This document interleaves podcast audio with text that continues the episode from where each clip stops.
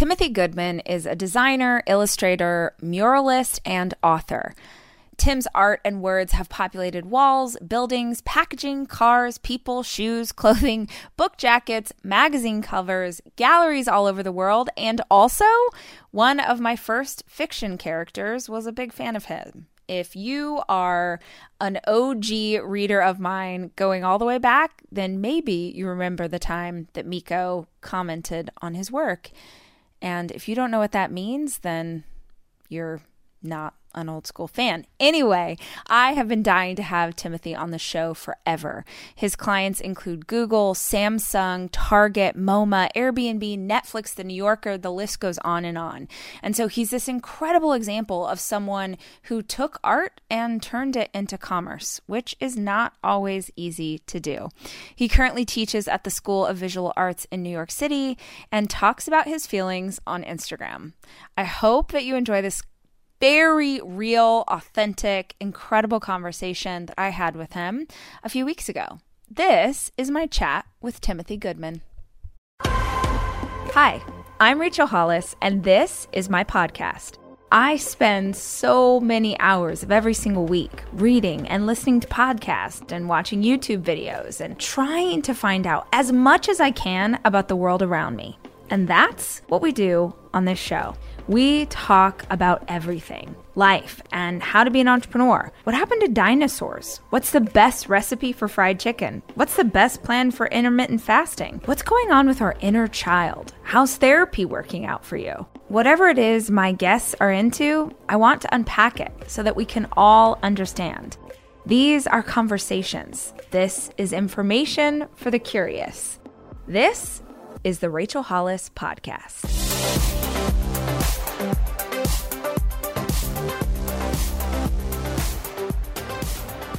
Timothy Goodman.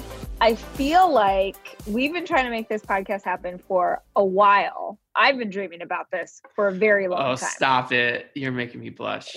It's such an I honor swear. to be here. You have no idea. Like I don't even know what oh I'm I don't even know what I'm doing on this podcast to be honest with you. Like there's no reason well, so, I should be on this. yes, no. I, I mean, I will take you on the journey of why I think this is a really interesting conversation for all of our listeners who are creators who are yeah. you know using their imagination to build things in personal life professional life. So it to me it makes total sense. But i don't remember exactly when i discovered you on instagram but it's been years. Mm-hmm. and i know it's been years because i wrote you, yes, you into my fiction book yes, which is so random. So random. Um, for and so for, uh, I'm so flattered and just like it's just I couldn't even believe that when I found that out a couple years ago. Like very esoteric. I was writing about these people living in LA and the girl is, you know, a, a really hip and cool interior designer and she walks into a space and sees your art on what ends up being our romantic hero's wall and um, I feel like I was manifesting getting to have this moment with you even way back then. Wow. So I'm, I'm i know. And she's jazzed. like in the story, she's like, you, he's like, who's that by? And she's like, that's the artist, Timothy Goodman. You don't know who that is? How do you, you need to follow him on Instagram right now, right? Isn't it something like that? I'm paraphrasing, but. So he, she, she knows who it is and he's impressed because she knows it's his art. So she's impressed. Yeah, yeah, yeah, yeah. You know, it's a whole, whole thing. But so I, when I first discovered you, ended up sort of following. I guess it. Uh, forgive me if I'm mm-hmm. going to be a country mouse and not use the right terms, but that piece that you did with your friend. Yep. Where you guys tried to date each other and then you sort of documented the progress. Yeah, it's called 40 Days of Dating. Uh, it's a kind of, a, um, how would you label it? A social experiment there you go. That my one of my best friends, uh, a fellow colleague, graphic designer, artist person, Jessica Walsh.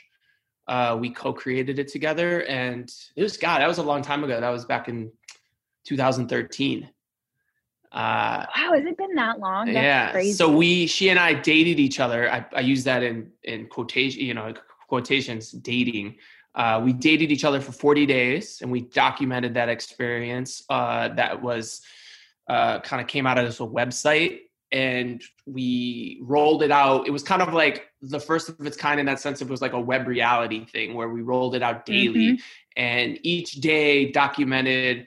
It was like eight questions that we had to answer, and it was it was the, our writing, and it was illustrations, and it was videos, all kind of like, you know, was kind of uh, told the story comprehensively together. And you follow, and, and we would update it every day for those 40 days and it really caught on like wild oh, you know it's funny how the internet changes too because you think about 2013 and you know i don't know if something like that could have could exist right now but eh, at that moment it went completely viral and mm-hmm. uh, we ended yeah. up we ended up you know we wrote a book about the experience and we optioned it to warner brothers as a movie and now we're it's still kind of in it's still been it hasn't happened obviously yet but now we're going to it's very exciting actually very recent news is we're going to be like optioning it to a very well-known i don't want to say too much but a well-known company okay that, yeah. yeah yeah yeah. That's incredible. Uh, i had no idea it was yeah. doing something now. That's yeah yeah yeah. So that's all just really recent news so i'm not gonna we haven't kind of like officially yeah don't jinx it yeah, don't yeah, say anything. Uh, I, what exciting, I what I think it's worth if you're if you're watching or listening to this it's worth going to find it like googling it. And i remember devouring it just because the hopeless romantic in me was like they're gonna end up together. Yeah, yeah. there this is it. Like we're gonna discover that it was always meant to be the two of them all along. So well it's interesting. People you know a lot of people were like is was this real? Did you guys just do this?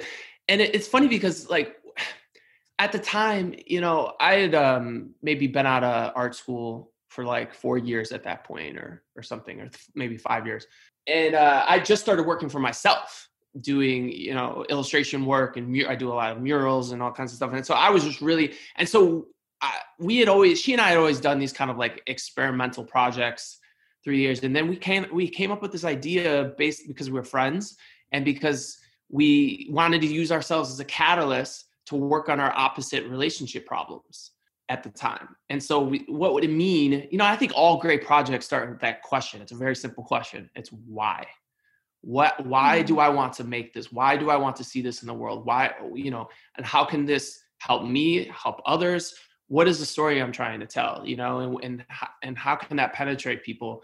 And how can it? And how can it potentially? You know, I think that we are the greatest kind of you know we talk about content all, all the time. You know we our lives our experiences are the greatest content.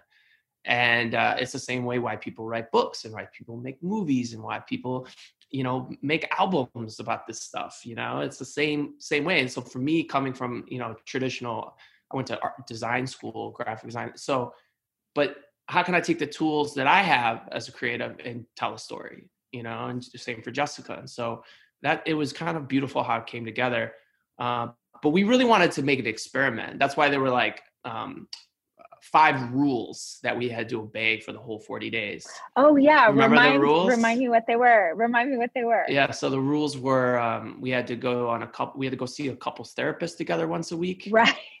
Right. Which is a very odd thing when you just been, this is just one of my best friends at that moment. And we're like going, you yeah. know, we had to answer the questionnaire daily which is these mm-hmm. eight questions, which were which really were the whole foundation of the project. You know, did you see Jessica today? What did you guys do? How do you how do you feel about things? What would you like to do differently tomorrow? Like these really kind of like introspective questions.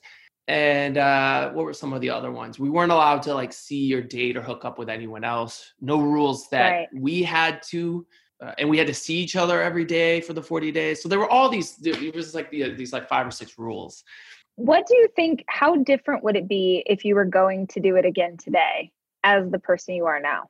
It's interesting because in a lot of ways I haven't figured out all, all, my relationship problems since then, I, as none of us will ever in so many different ways. But in a lot of ways, that project really helped me grow um, in so many ways, just as a as a as a man, as a man in this world, um, because you know, you know, because at the time I was kind of um, I couldn't settle down. I couldn't. I just couldn't mm. even like. I was just. I was just so consumed with just my. I just wanted to work and be focused on my craft and date around. And dating around is fine, of course. Like you know, shout out to all the everyone out there who's, you know what I mean? But like, it's another thing if you're not clear about your intentions. And I don't think I was always clear about my intentions. And mm-hmm. um, I think that came out in the project about the way I talked about things. And so, because that project went viral at that time, I heard a lot of criticism about me personally, you know, and that was hard because it's just like, yeah, like you know uh, that I'm a sexist, I'm a misogynist, all these kind of things. And and when I came out of that project, I kind of had to f- come to grips with the fact that I was, you know what I mean? And that, mm-hmm. and I mm-hmm. still, I call myself a recovering misogynist. You know what I mean? Like in so many ways, I think most straight cis men in this country, especially in this country, if they looked at themselves in the mirror, they would have to admit it too. Even if you're like squeaky clean kind of a guy, I think the right. way that we have been taught in the society, the way the media portrays things, the way we've learned in our communities from family, from friends through the years have shaped the way we we we interact and um, look at things. So yeah, I had to learn a lot from that project because of that. Was that the first time that you had sort of put your the emotional aspects of you inside of relationship that that sort of became your art? So I'm thinking of the, and I, forgive me because I'm going to forget what you call it, but the series of poetry that you do. Yeah. What is it? Letters uh, to a woman I never knew, or yeah, I, yeah. It's it's it's loosely called uh, "Memories of a Girl I Never Knew." That. Yeah, yeah. Was that? What is that? Has that always been a part of your process to sort of put those pieces out there, or was that the first? That was the it? first one. Okay. And so, because that thing kind of became its had took on its own life, I realized like oh that's what that's what i want like that's what that's mm. those are the i want to make more of these kind of things i want to um really use you know as i was saying like use my life as the material you know and talk about these things because i mean the, th- the thing about it is that i feel lonely a lot you know what i mean like i feel tremendous loneliness in the world and i don't think that's always a bad thing either you know, I mean, I can be in a relationship, I can be single, I can be happy, I can be sad. Like I always feel kind of like existentially lonely. And I think that like, you know, I always say that like, you know, sharing your personal stories can be a sort of activism, you know, by sharing what's lonely to you and things that you're going through, like you connect to other people, of course. So and those are those those connections are what, what I'm in it for at the end of the day. Mm. Uh, so if you do your work in the face of that, I think that you can find tremendous meaning for yourself and for others. And I don't know, like if I'm not looking for that, I don't know what I'm in this in it for, you know. Do you do you feel like the loneliness comes from a place of wanting to be known? No. Like there's this no. no. Like so I, I'm curious then the sharing your heart as the antidote to that feeling. Well, there's more. I mean, going to therapy and you know what I mean? Like I think that, you know, that like that's just the a creative out outlet. Got it. Um okay. But I think that obviously like, you know, I'm a big component and I talk about therapy a lot of obviously like going back to Yeah, you do. You know, and men, like, incre- I think incredibly normalizing the work that you're doing because uh, I've I mean I've followed your career for so long and what you've done in the last several years on social just to talk about mental health and what it feels like and when you're start like is is so important especially for men. Yeah. Yeah well thank you. I appreciate that. Um yeah it's and that's why i do it you know? I think that the amount of men that have written me or like women have written me saying like oh i sent this to my boyfriend or whatever and like you know or like oh you inspired me to go to therapy for the first time because i even talk about like you know so many different forms like there's you know there's cost effective ways you know whether it's like text therapy um, you know, there's so many different ways that one can find help today. Um, that might not be the answer to everything, but it's a start, you know, to be proactive. Mm-hmm. So yeah, I'm always trying to talk about those things, and and through that, you know, I feel a little less lonely sometimes because of it, you know. And don't get me wrong, it's not it's not like I'm a walking uh, gloomy person all the time, but it's just especially as a creator, you know, like it it, it forces me to kind of like face it if i'm going to be honest you know i think that there's there's incredible beauty about that. I think the way the society talks about loneliness is actually uh, really detrimental you know? I think that it can be your friend. Oftentimes it's when i'm at my most creative. Oftentimes mm-hmm. you know and oftentimes it doesn't have to be you can sit with it you can meditate with it you can be it you know what i mean? And i think it's it's just like the weather you know? It comes and it goes like anything. And so how how do you find yourself in in the face of all of that is what is what's important to me so explain or or will you talk me through how do you even decide the next medium or sort of the next thing to try. We talked about this experiment you did with your friends. You do graphic design, you do murals, you're a poet, you know, you're you're I feel like to watch you over the years I feel like is to watch an evolution, which is so inspiring. And I'm not a part of the art world at all, so I don't forgive me if that's a very normal thing and I just am a country mouse and I don't know it. I don't think so. Um, but but how what does that look like for you? Is that a seat like you go through a season and now you want to try something new? I guess it depends, you know, like I've always like with that project, you know, because I, I was able to kind of like we were able to create something and I also like doing it with with like as a co-creator, as a collaborator with a friend. That really, you know, she and I went on and did several other kind of social experiments. And and creating with someone is so special because you really get to like balance out each other's weaknesses on projects and bring so much to the table so that so that I mean Jessica and I creating together over the years is is something that was really important. I don't know. I think through that I've always just been a, a writer in the sense of like I've always journaled and written poetry since I was a teenager.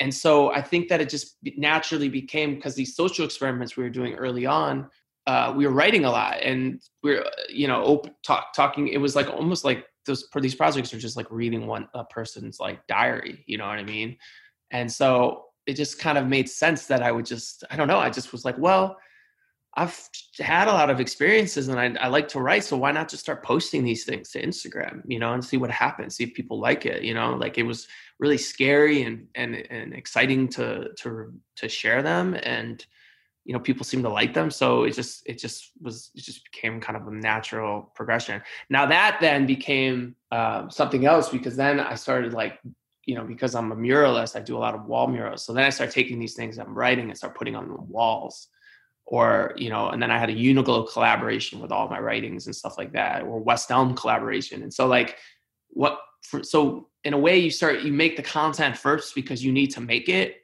And then mm. um and then maybe it finds a home in a in a in a more in a different way you know? Maybe then it could yeah it can become apparel or it could be on walls or um, but i've always kind of like you have to work from the inside out first with those kind of things. So i think it just kind of became a natural progression as a person who likes to uh, but also you know i don't know i'm a gemini cusp so you know i get bored easy and i like to make a lot of different things right well there's something interesting too about this is sort of the opposite of, of the way that I feel like people start a lot of times is that this idea of creating because this thing needs to exist. Um, and I am totally yeah. in agreement with you on this because I always wrote because it was this thing that I love to do. It was my hobby, it was my creative expression. And I, if five people read it, I was like, holy crap, yeah. that's amazing. Five people read it. And so I, I would love for you to talk to what it looks like to pursue something for the art itself, for the creation itself, because it did become a lucrative thing for you, mm-hmm. I assume. Mm-hmm. That I'm basing this off of the deals that you've been able to have in the places that your murals exist. Sure. And the fact that it's in one of my books. but what did like when did that start to shift for you? If if people are listening to this and they're creators, artists, writers where they're trying to create the art because they have the passion to do so. Was it something that you pursued turning it into a career, or did that flow once you started to achieve a certain level of excellence?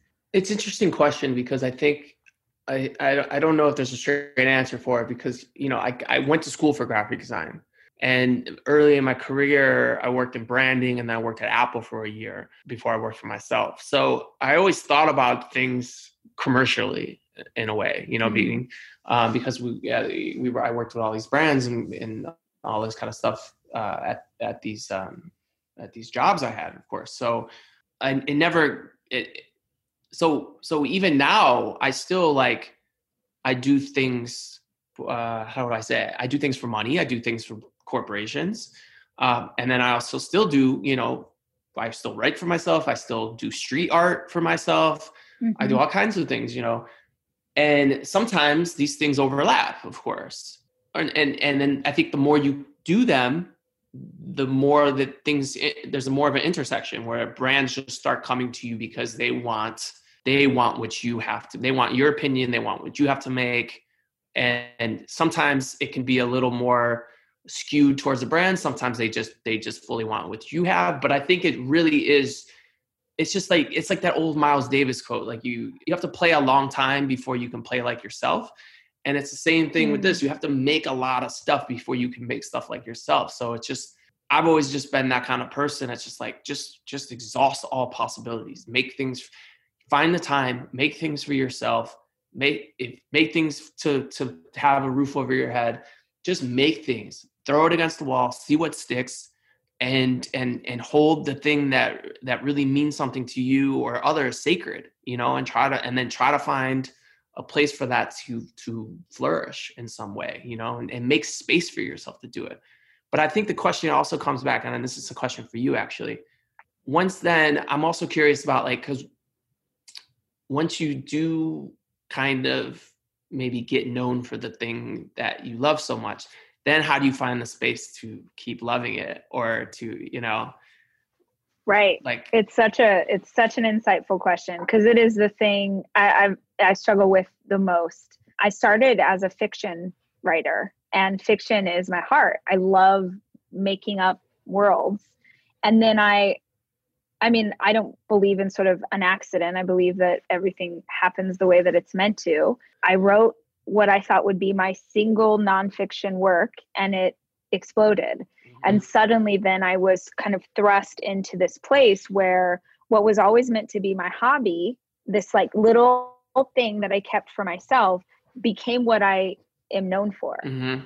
And what I, I'm actually in this place right now of sort of what what people want from me. And when I say people, I mean the publishing industry or my agent or the world who reads my book yeah. what they would like from me what i also know would be financially very lucrative yeah.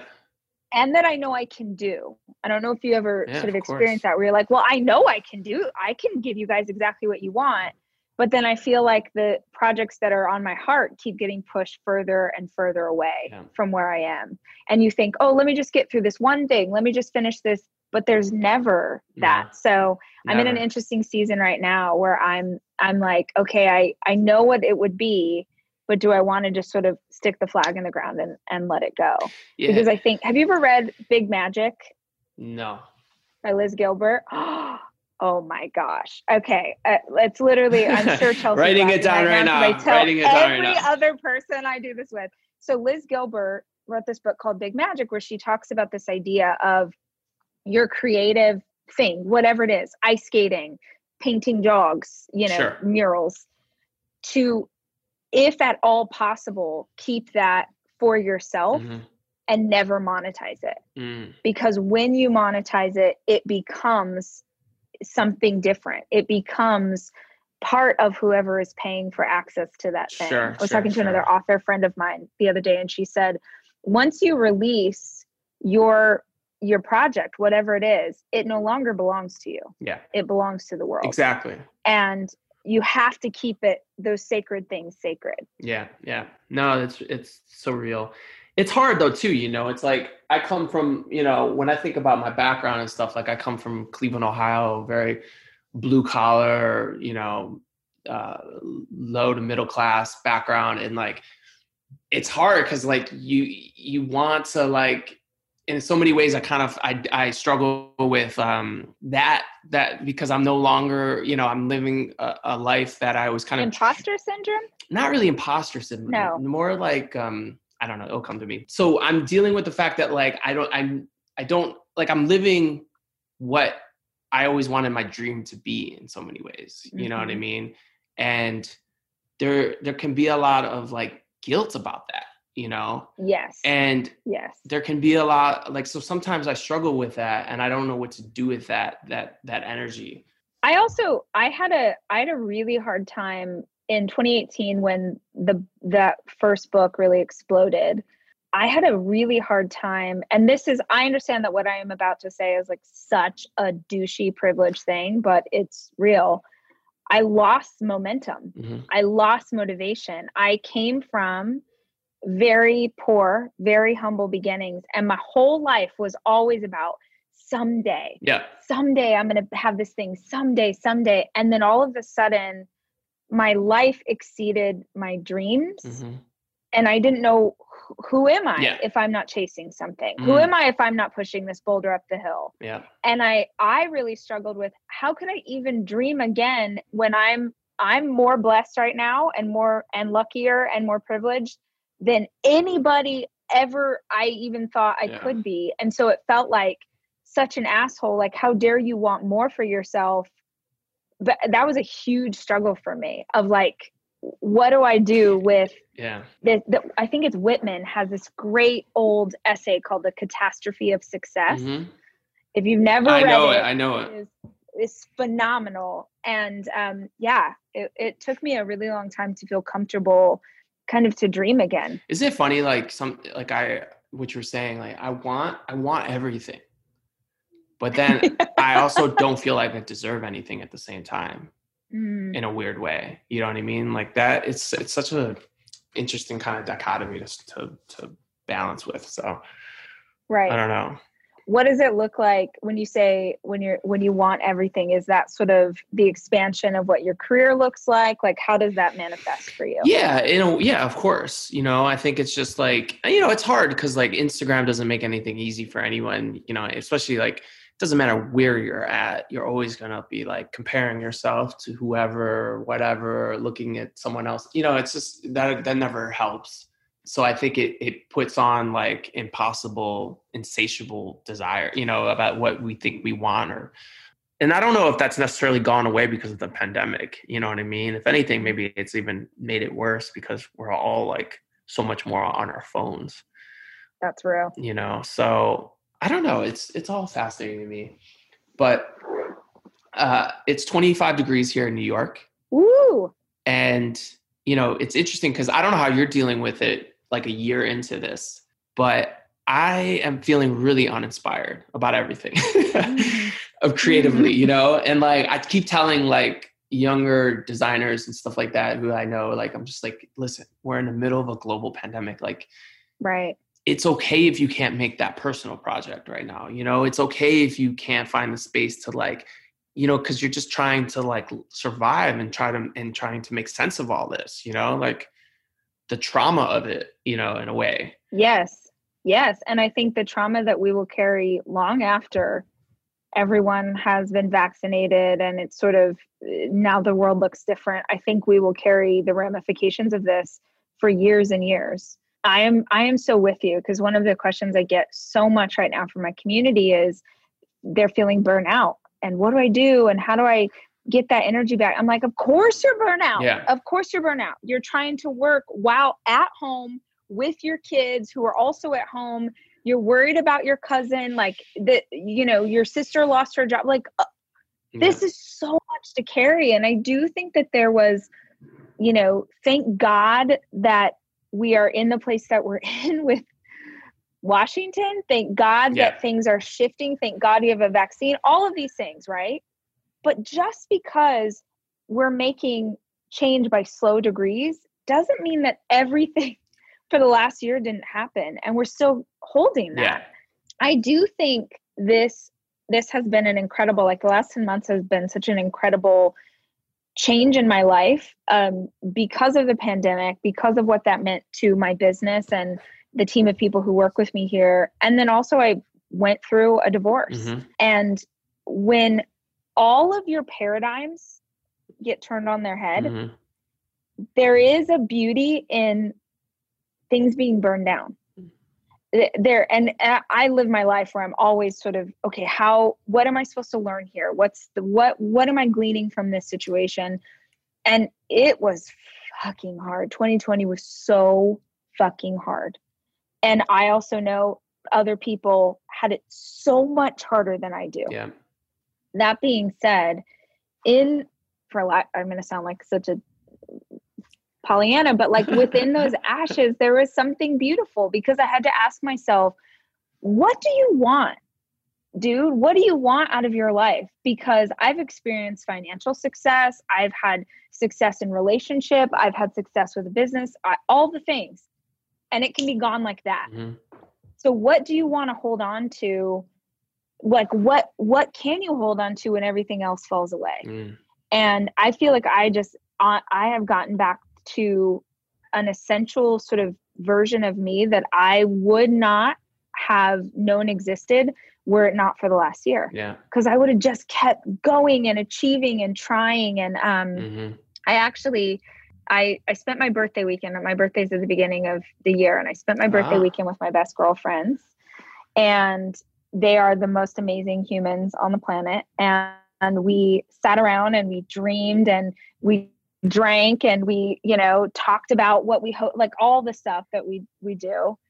And i left that experience with my heart so full that's great. and so excited. And i don't know if that's an option for you but i, I actually just wrote hand wrote everybody thank you notes today and was just saying like my favorite memories with you are these things.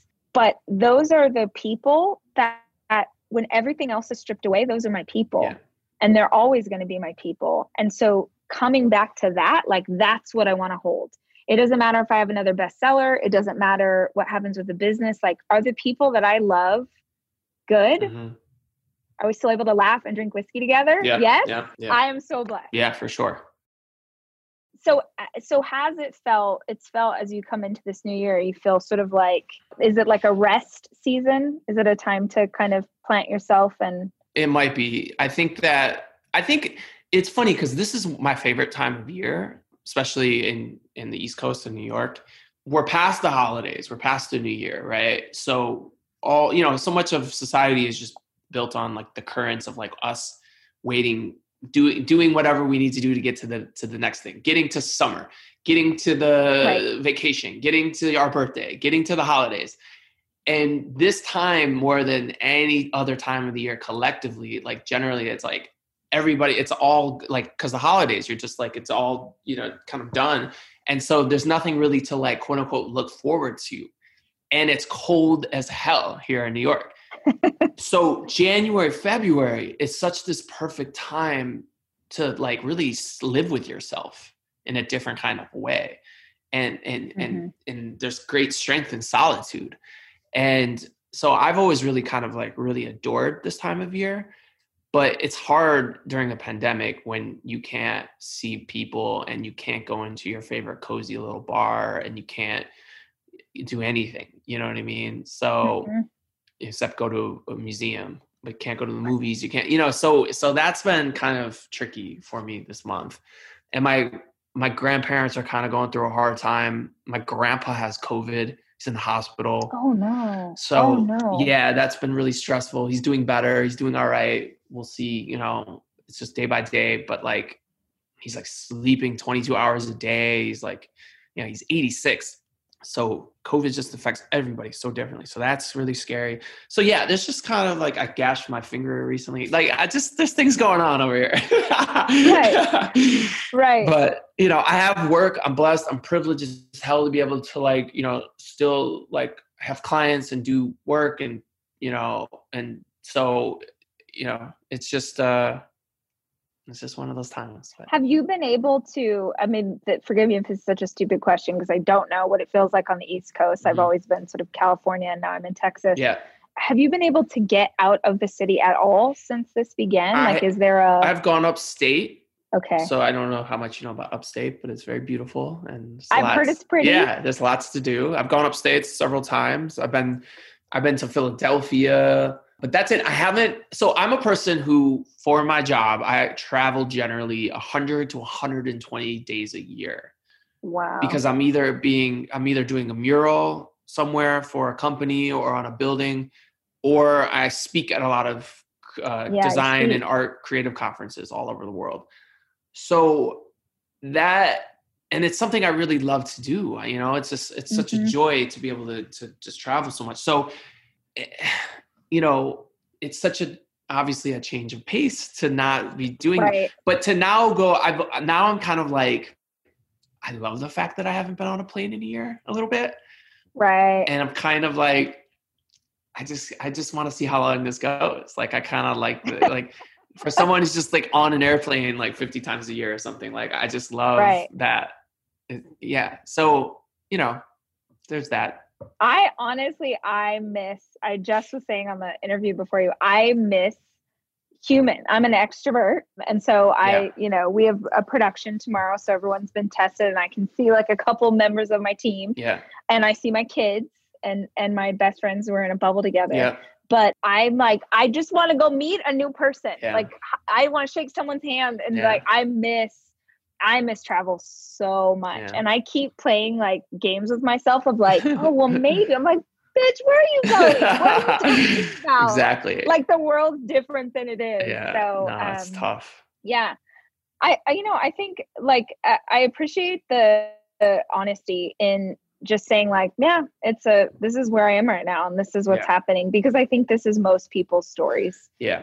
And i i think that for a lot of us it is a true winter of like we are planted in the ground Mhm. and this is where we need to be right now and it's not pretty and it's not blooming and there's nothing exciting about it but this is just as necessary as springtime Yeah. Yeah. Especially So- for, you know, like as a New Yorker, a proud New Yorker, I have not loved all the narratives about about New York.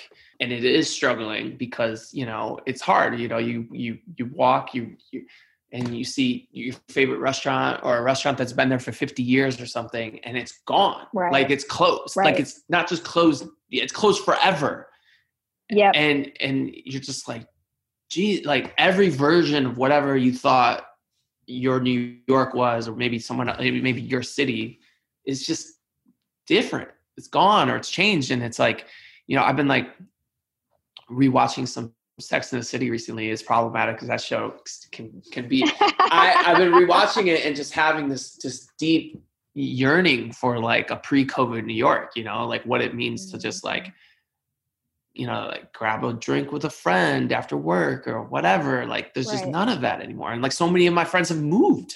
They don't even live here anymore. yeah You know, and it because it is a hard I get it. Like this part of me that kind of like is judgmental of like, how could you leave this city? you you know like it's like I, I get very like protective of it because it's like this is not this is more than a than something to consume. It's a community of people and people have to live and you know and like put your put your money here. Like you know what i mean? Like if if you're successful like don't just leave new york because you can't go to your fancy events anymore but but at the same time i get it you know what i mean like i get that like if you're stuck with just you in your apartment in New York. You have a small apartment probably. You know, maybe you don't have a rooftop. So you're not doing any of the things that you were. So I get why you're like, I want to move to wherever. Uh, I'm not saying obviously if you need to, you know, if you can't afford to live here anymore and you need to move home or something, I have no, there's nothing, I have no qualms or obviously like judgments about that. But so many like successful people I know here are like, I'm, I'm out for LA, peace, and I'm just like, there's just a part of me that's just like ah i i hate you. But i get it i get it you know like it's tough. So It'll but that's what interesting to see what this what this creates right? Like even even in the i know this sounds like whatever but even in the like there are going to be bad parts about this. There are going to be incredible things. There will be um, because always when we sort of those things that are lost i just hold on to what you know what we experienced as a country in 2020 and the four years previous to that was so fucking awful to watch but also was we had to see the houses built on sand. Do you know what i mean? Like things had to be brought to light. Things had to be burned down. We had to go through like this tipping point of like oh look at all this shit that's buried under what we've been ignoring. And so uh, it's it's the hopeful pollyanna in me but i'm just going to keep holding out that like what we just saw with the election Mhm. what we just saw with georgia like these are things that none of us thought could ever happen Mhm. and it happened Mhm. and so i just i'm going to hold out that there's some even in the midst of like the ashes there's going to be goodness here i think so i hope so I think it's also imperative for us to be like, you know, it's like now that Biden's president, like, okay, especially for like white folks, it's like, all right, we need to keep looking in the mirror. We need to Right. see, keep having Right. important dialogues with our communities, with our family. We need to, you know, talk more about what what white privilege means, white supremacy means, more, Right. you know, all of these things, and uh, to not let up about those kind of things. Like, yes, we're glad the Orange Man is out of the office.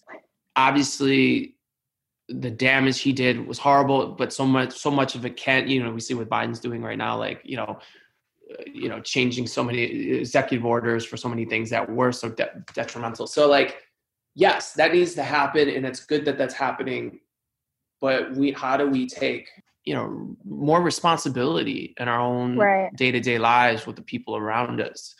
Is re- is really imperative, I think, going forward. So, No, Yeah. I I agree. I think it's like it is a this incredible thing. We've been able to affect change because honestly, coming into the election, I was like, oh my god, are no way are we gonna? And thank God, but it that that doesn't change what how many it was a very close election Mhm. that doesn't change that that is the reality that doesn't change that there was this whole sort of it was like kindling right like all of these people who have these racist misogynistic hateful opinions about others they've always been here yeah, always been here. right? like you just needed the you know the spark of a leader like that to bring everything to light. So when i say sort of the tipping point it's not to say that what has happened is good but i think it was something that we needed to see as a country.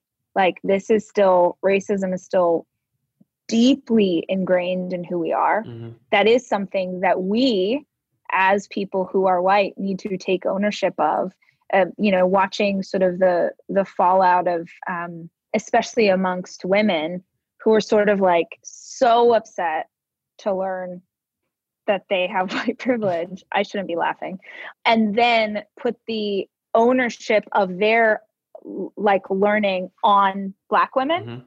like oh tell me what i'm supposed to read tell me what i'm supposed to listen Yeah. to tell me how to do it's like fuck you dude like don't make this Mhm. Her she already has to carry the trauma of what this is. Like it's not her job to explain this to you.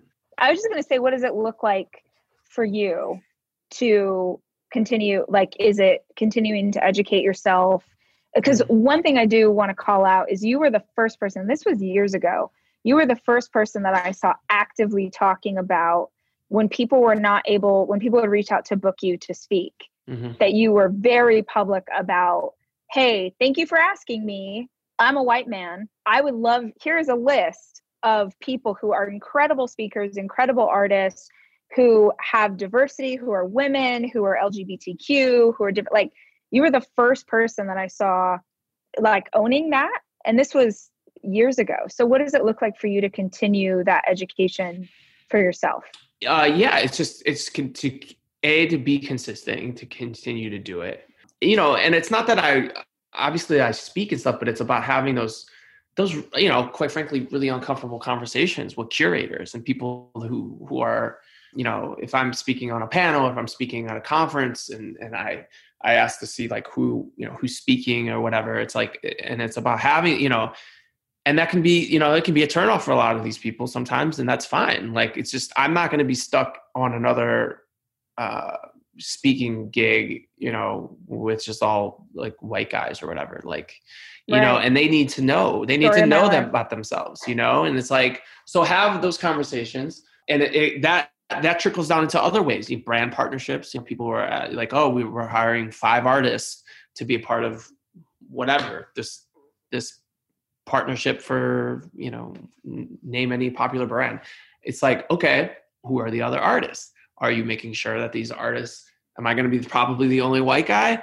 Are there going to be you know women of color? Are there going to be you know people from the LGBT community- like what like how are you making this inclusive? Now obviously this goes much deeper because so many of these you know and we saw that after especially in like my industry i saw a lot of that after the whole george floyd thing where okay this company is going to hire a black artist for this right? But then mm-hmm. What is the company actually doing in, inside? You know what i mean? Like Right. who like who's who's leader their leadership? Like all of that you know and i have no control over any of that stuff. So it's but it's just really interesting to see that like it still becomes performative. And it's like really good that they should be hiring like artists or people you know to for as visibility but it's also like i think it goes much deeper and having those conversations that, you know that i don't know if i don't really you know i think it's beyond me and my in my knowledge about what that is but so i'm just trying you know i'm just always trying to do whatever i can in my little work sector of the world over here you know? It's just like and and that also applies to everybody you know? Having those uncomfortable conversations with your family even your liberal family you know what i mean? Because like i had conversations with people who are very close to me who who didn't like certain aspects of the protests and the rioting and stuff like that and it's like okay but like why are you focusing on this and this and this and not the systemic issues? Why aren't you you know why are you so mad about this kmart or target but you're not mad about you know, x y and z systemically? It's like you know just having those conversations and and and so i just think it's a, that's what i'm you know kind of always doing and, and trying Right. to do. And using your audience if you have an audience or your social media audience and talking about these things and you know i think and there's always an aspect that is kind of like virtue signaling but that's not always i don't know if it's always a bad thing either you know what i mean? I think that like it's also important like we all like everybody wants to like also kind of let people know like no no no i stand for these things as well. I think it's Mhm. fine to tell people that you stand for but you also have to be being proactive behind the scenes. I, I've I've been thinking about that a lot in the last couple of weeks. Of there is such a, I mean, watching the inauguration, we were all bawling, like just like, oh my god, think, like just feels like this fresh start and this new moment. But how do we, how do we keep having the conversations? And and honestly, how do we keep having conversations that are fucking brutal? when we're already Yeah. dealing with so many hard things and when i think that all of us are are wanting so desperately to to cling to hope right now but there i just feel like we're going those sort of I, i'm talking for myself. Yeah. this this doesn't have to be for anybody else but i want to like keep reminding myself like don't don't put the blinders back on. Like all the books that you know this summer that we were and we were book clubbing as a team and we were reading all the things and we were trying to learn more and all like don't stop. Don't stop uh, trying to understand this. You didn't you didn't get it because you read five books. Yeah. Like it's and continuing to have conversations. And i think what that looks like in my own life and i'm just going to say this for maybe anybody who's listening to this is a willingness to get it wrong. I was doing an interview for theSkimm last week and they were asking me about you know what do you say if if you know in the past and people have said you you haven't been inclusive enough? And i'm like all i can ever do is keep showing up. And when i get it wrong i'm going to own it and i'm going to learn more and i'm going to do better. Mhm. and that's all i yeah you will fuck up. right? you ha- you will. Oh my god but that's absolutely. that's okay. You know you have to just keep doing it. Well it's like what what is your ego more important than what's happening Mhm. in our country? Like are you willing to to ask? And, and i'm super blessed and that i have very close friends who have always allowed me to ask like hey uh, yeah. it's a dumb question or can you explain this to me but even if you don't have that like i just feel like the information is so available and i just it's it's like we have to keep talking about it. And i know like as two white people sitting here having this conversation there's a there's a level of sort of douchey that can come up and that's not the intent at all. It's just it can't be sort of like okay we checked the box and and there's a different person in the white house and now everything's Yeah. kind of i don't think there's anything That- douchey about this. I think this is exactly what white people should be doing. You know what i mean? Mm, they need to be having these conversations. I, I think that it's just about having those uncomfortable conversations being okay with being afraid to, to talk to each other about it to not ask black folks or people of color about their things to google it to you know what i mean Mhm. like to read any number of Right. thousands and millions of books that are out there uh, to follow people to see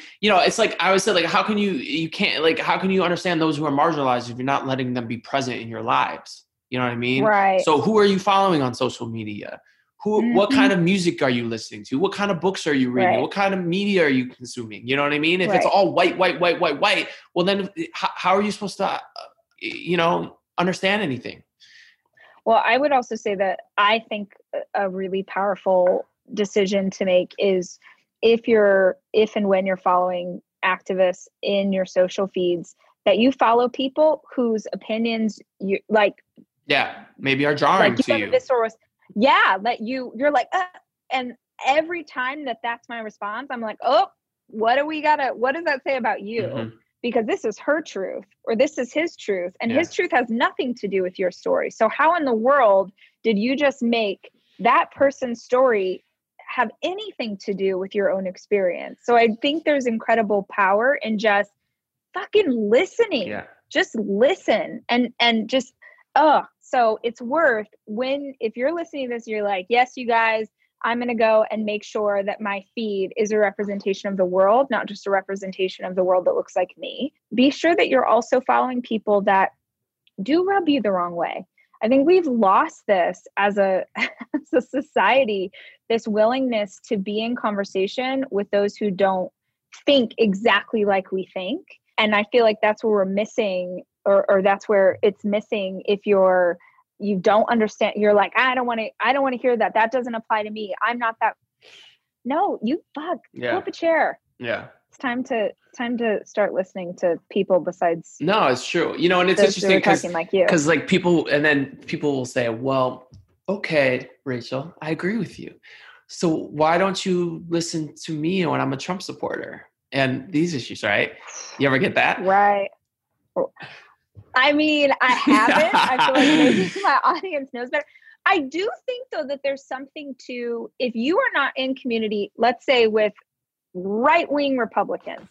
If you are not like I come from a very southern family, mm-hmm. I have if I'm not willing to get in conversations with those people, who are they ever going to hear it from? No, you have to get in those they, conversations. Yeah, right? I like they all are surrounded by people who are just like them. So if I'm not willing to be in community with my family and and be like, "What? What are you even talking about right now?" then we're missing that sort of that sort of yeah. dialogue. I don't know. The it, the it's the Trump supporter thing is like you are either deeply uninformed, which I yeah. actually can believe given how the internet works, or you are uh, you're okay with the fact that he is misogynistic, yeah, racist, okay like all of these things, and you don't care. Yeah, you don't and care. you want to wrap that in taxes it's not enough for it. you to not vote for him you know what i mean and that's a absolutely that's obviously a massive problem it's interesting i i i posted a video back in uh i think it was like god i don't know when it was september or something i spray painted a trump sign and did you see it you probably didn't see it Wait, was it like in a neighborhood? Yeah, yeah, yeah, yeah, yeah. I, sp- yes, I, spray I did painted that, actually, yeah. and I mean, I've been, you know, I've been very outspoken for years about all this stuff. So uh, I think at this point, like people who follow me, they just they know they're not, you know. But like that one, really, I could not believe how many,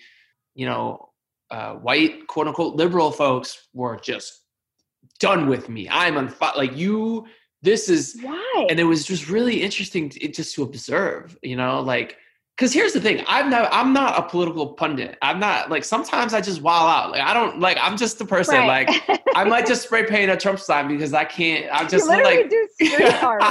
yeah i know right. do street but like i know i'm not i'm not even posting this to have real political discourse like i don't know i just i thought like you know what like and, and people would say well how would you feel if we spray paint or someone spray painted your biden sign and i said well does the biden sign represent uh, white supremacy and right. kids at cages right. at the border and, right. and literally sticking up for Nazis. Like I like because because if it did, maybe I lost I missed something because I didn't think that's something. Did. Right. So they're not comparable.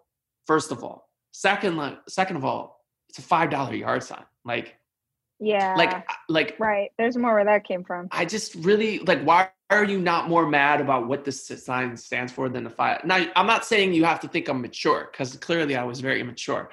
But you know what? It's just it's I don't know. It's just really interesting to see how mad people were at me. Right. Right. So anyways. Well, it's also fascinating. It's fascinating that the way the like it should be so telling that the way that this person was hurt the most was by taking away his access to social media. Mm, yeah, of course. Yeah. Which just is just like this whole thing was a circus. This it was all whatever, and every not everybody, but a large segment of the population just ate that up. Oh yeah. Which is again another reminder that things need to be burned down. Man, we have gone all over the place. We have. We have. We got deeply into politics. We talked about art, which is sort of how I anticipated. Well, you know, I mean, I make a lot of stuff based on this. A lot of the street art I do, especially in the last year or two, like have, have been just, you know, big kind of thing, quotes that I write about this kind of stuff. So, but it's it's another thing, you know, it's interesting is like it goes back to that what was happening over the summer, like more more of the you know, and I saw that with the Trump side, like these liberal people that were following me, eh, but I crossed the line with this one when it when it comes to property. Right. When it's prop, even if it's a five dollar oh. yard sign, eh, oh.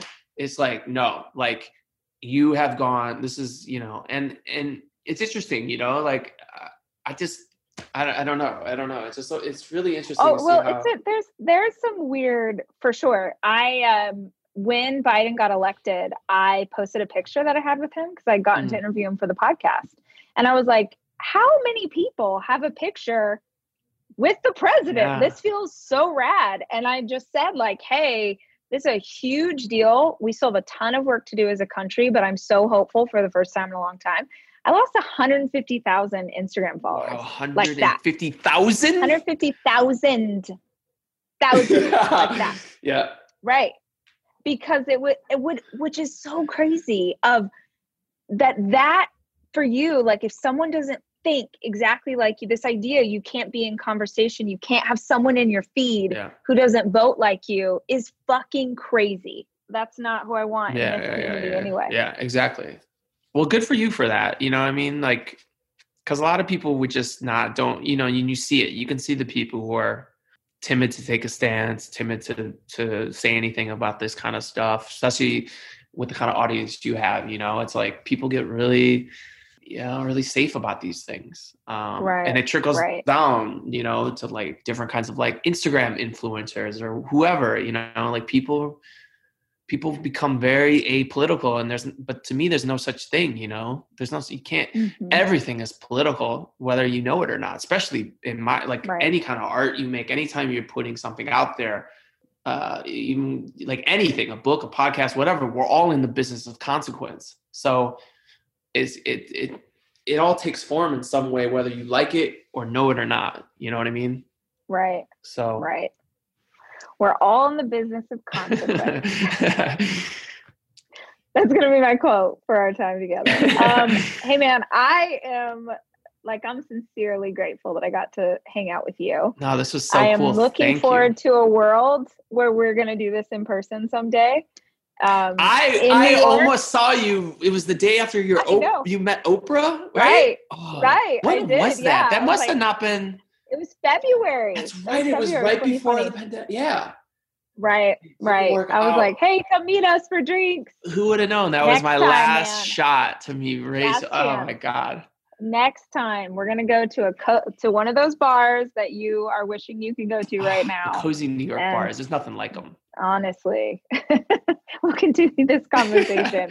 I really do want to make sure that listeners who aren't already familiar with you go follow you on Instagram because you are one of my favorite feeds to consume. Just through the art, through the poetry. I, I swear to God, it like reading one of your the memories of the girl I never knew. Every time I like feel like that was my love affair, and I'm like, oh my god.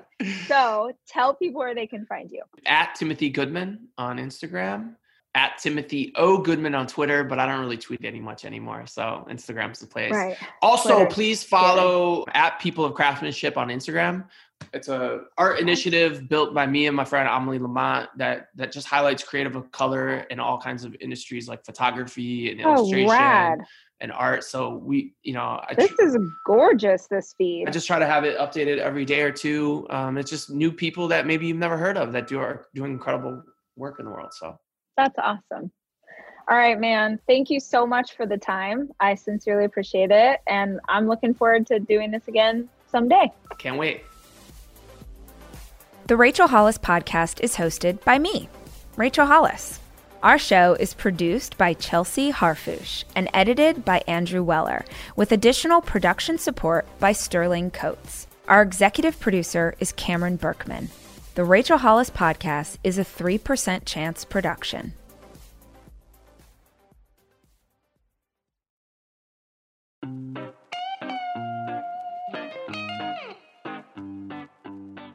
Hey y'all, my name is Darin, and I'm a visual designer at the Hollis Co., and I also write our monthly cultural newsletter for our company called Sway.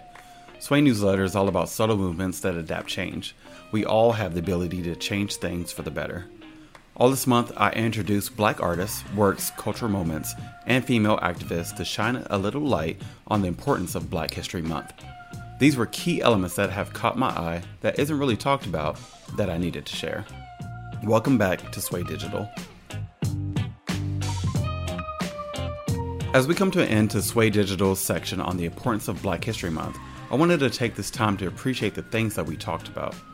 At the beginning, I spoke about Rosie Myers and her brand Resistance Fashion. Rosie's brand and mission statement is something truly beautiful and powerful. A strong black woman supporting black artists to curate artwork for her apparel line, to not only give a voice to black creators, but to also donate proceeds to local black communities in need. She is a true pillar in the black community. We also spoke about how black women changed the world and continue to do so to this day. From the movement of hashtag Black Girl Magic by CaShawn Thompson to author Kelly Nicole Gross and Daina Ramey Berry and their writings on black women and activists in her book, A Black Woman's History of the United States. It is a true eye opener on how this history is overlooked and should be more appreciated. And let us not forget how Yaa Gyasi talked about the inequality in the educational system and how African Americans have to work twice as hard just to get at par. Which led us to the current works of Amanda Gorman and her unprecedented piece at the inauguration.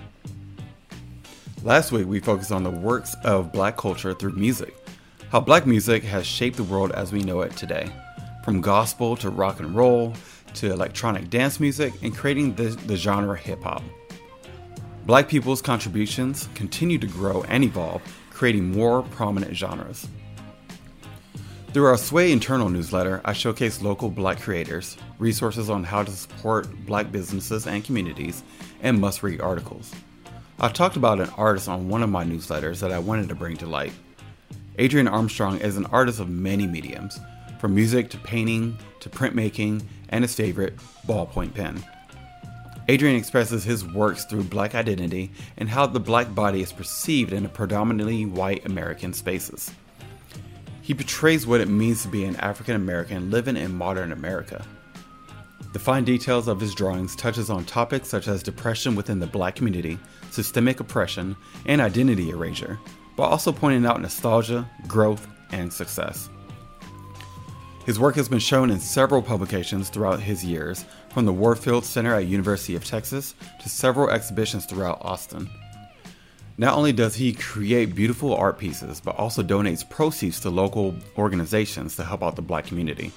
Organizations such as Austin Justice Coalition, Black Visions Collective, the Black Trans Organization, and many more. If you want to see more of his work and find ways to support this amazing artist, you can find his works at adrianarmstrongart.com or his Instagram handle at adrianarmstrongart. After reviewing his work, I did more digging to find a collective he works with called Brown State of Mind.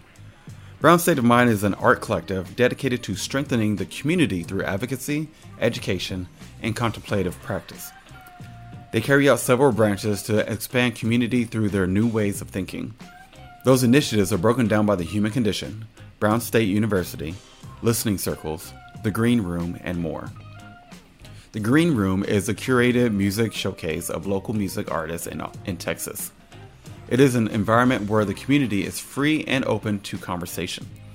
Brown State University touches on education and how it can transform a community and how in person quality education should be accessible to all. The Human Condition is a collective of art shows located in Austin, Texas that showcases black, indigenous, and or people of color creators at any level of experience.